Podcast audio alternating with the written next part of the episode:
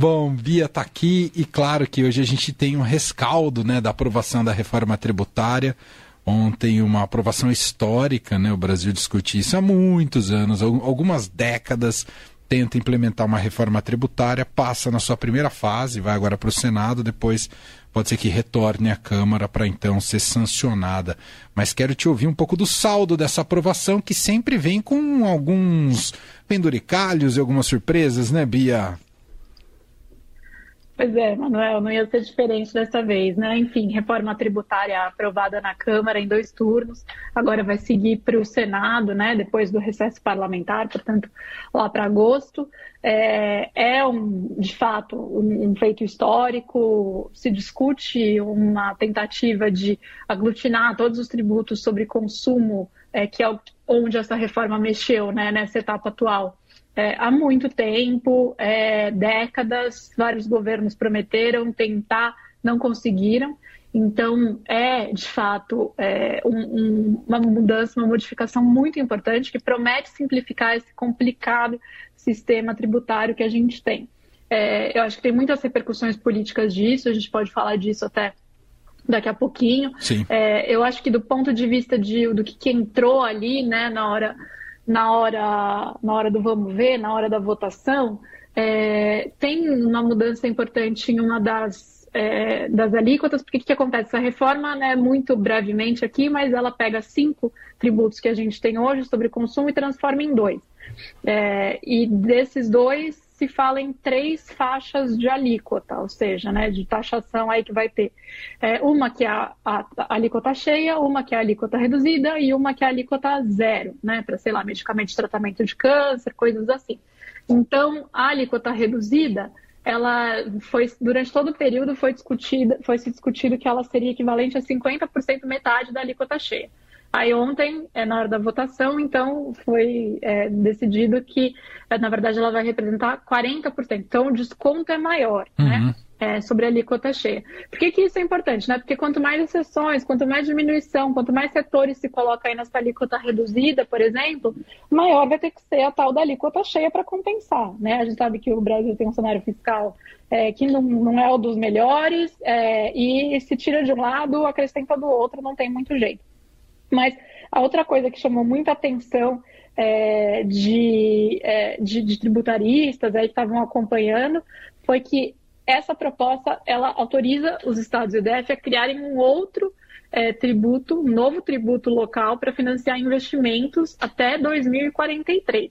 Isso entrou na tal da emenda aglutinativa, se chama assim, que foi apresentada durante a votação, ou seja, é um negócio que não estava fazendo parte dos debates, pelo menos não os debates públicos, e entrou ali de última hora atendendo a um pedido de vários setores, né? Ganhou o apelido de cavalo de Troia.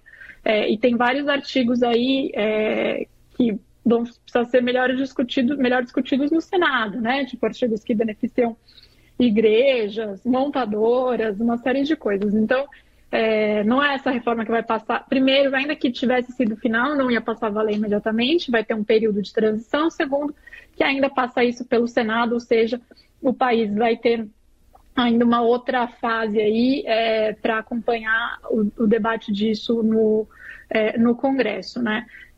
Então, a ver se isso tudo que entrou na emenda aglutinativa, como que isso vai se desenrolar quando a questão chegar no Senado.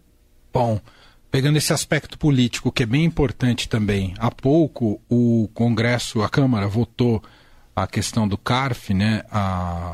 As mudanças que teria ali no CARF, né? Sobre peso de voto, e claro que era algo de muito de interesse da União e do ministro Fernando Haddad, e aprovou essa medida numa nova vitória ao ministro da Fazenda, Fernando Haddad. Ele é um dos que sai vitorioso desse processo da reforma tributária. Não só ele, né, Bia? Mas ele é um dos centrais aí.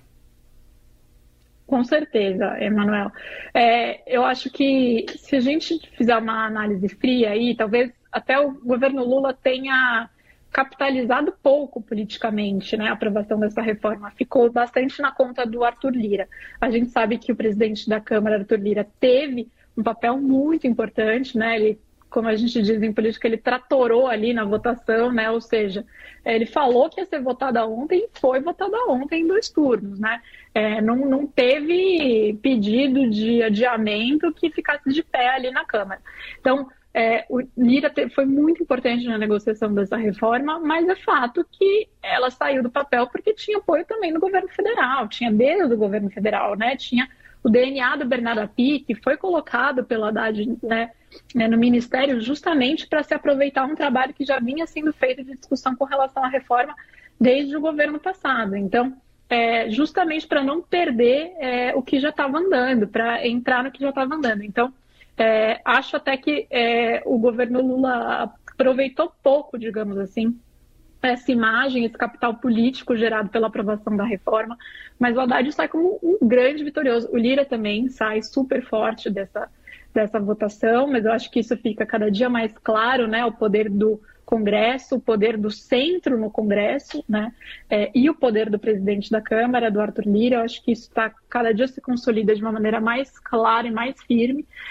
E o Haddad, que já vinha sendo muito elogiado pelo mercado financeiro, por empresários, agora sai no topo, assim, na crista da onda, né? Realmente, não só por ele ter conseguido colocar e aprovar como ele prometeu que faria, como pela habilidade política também, né? Então, a gente está falando do Tarcísio, do governador Tarcísio de Freitas de São Paulo. É claro que ele nacionaliza um pouco a figura dele quando ele entra nesse jogo, né? Sim. E vai para o lado que ia ganhar, né? Ou seja, vai para o lado da aprovação da reforma, o lado que ia ganhar.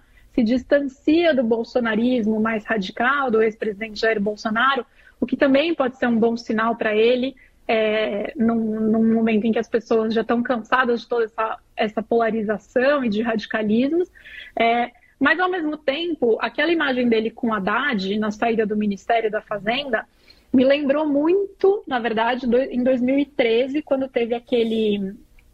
aqueles protestos começaram em São Paulo por conta do aumento de 20 centavos na tarifa do transporte público, né? E aí o Haddad tinha, num dia de manhã, falado que não ia ter recuo, que eles não iam recuar do aumento, e à tarde ele vai para o Palácio dos Bandeirantes de helicóptero e posa ao lado do Alckmin num anúncio falando que eles iam, sim, recuar com relação ao aumento, né? Ou seja, uma vitória para os protestantes e um recuo por parte dos governantes.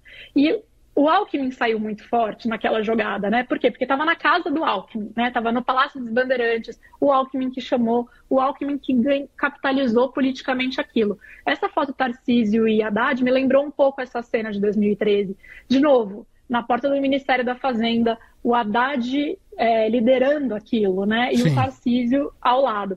Então, é claro que é importante para o Tarcísio esse movimento politicamente também, mas me parece que quem ganha mais é o Haddad nesse jogo.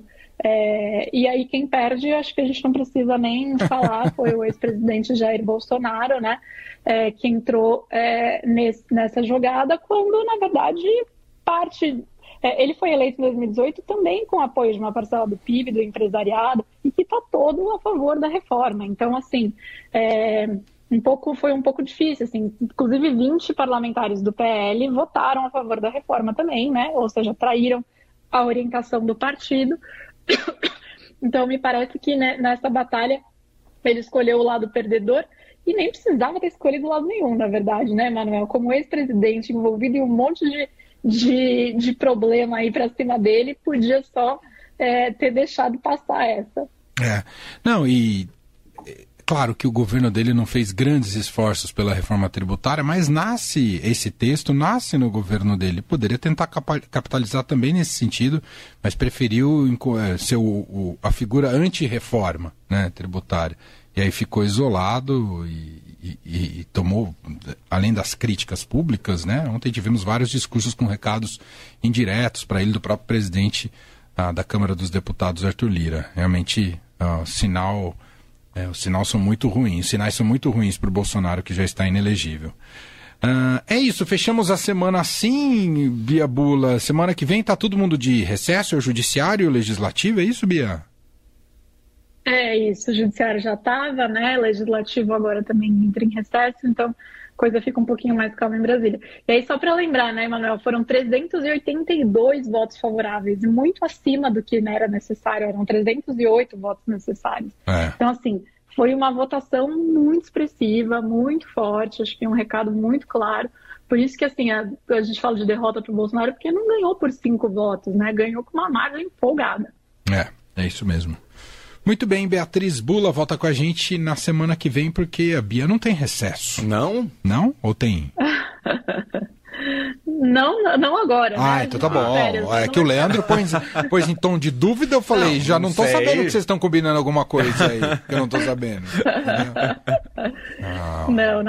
Nada. Semana que vem estamos aí de volta. Então tá bom. Boa. Beijo, Bia. Bom fim de semana. Obrigada, tchau.